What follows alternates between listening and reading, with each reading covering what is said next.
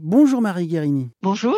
Merci d'être avec nous sur euh, RZN Radio. Vous êtes coordinatrice des journées du matrimoine en Ile-de-France et euh, également membre du mouvement HF euh, qui, s'occupe des journées du matrimoine en, France, en France entière. ces journées du matrimoine vont recommencer donc cette année en 2023.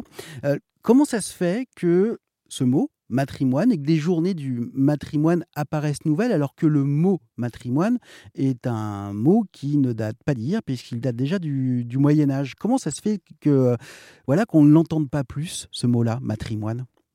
Alors ce mot matrimoine, comme d'autres mots euh, féminisés, euh, tels celui d'autrice, ont effectivement existé euh, il y a plusieurs siècles maintenant et ont été euh, écartés de la langue française, euh, surtout à travers l'action des académiciens à partir du XVIIe siècle. Ce mot matrimoine, qui veut dire l'héritage des biens des mères, n'est pas un néologisme, c'est un vieux mot qui a ressurgi euh, à l'occasion de travaux de, certaines observatrices et chercheuses pour faire comprendre que l'inégalité femmes-hommes passe aussi par le vocabulaire et n'est pas une chose nouvelle.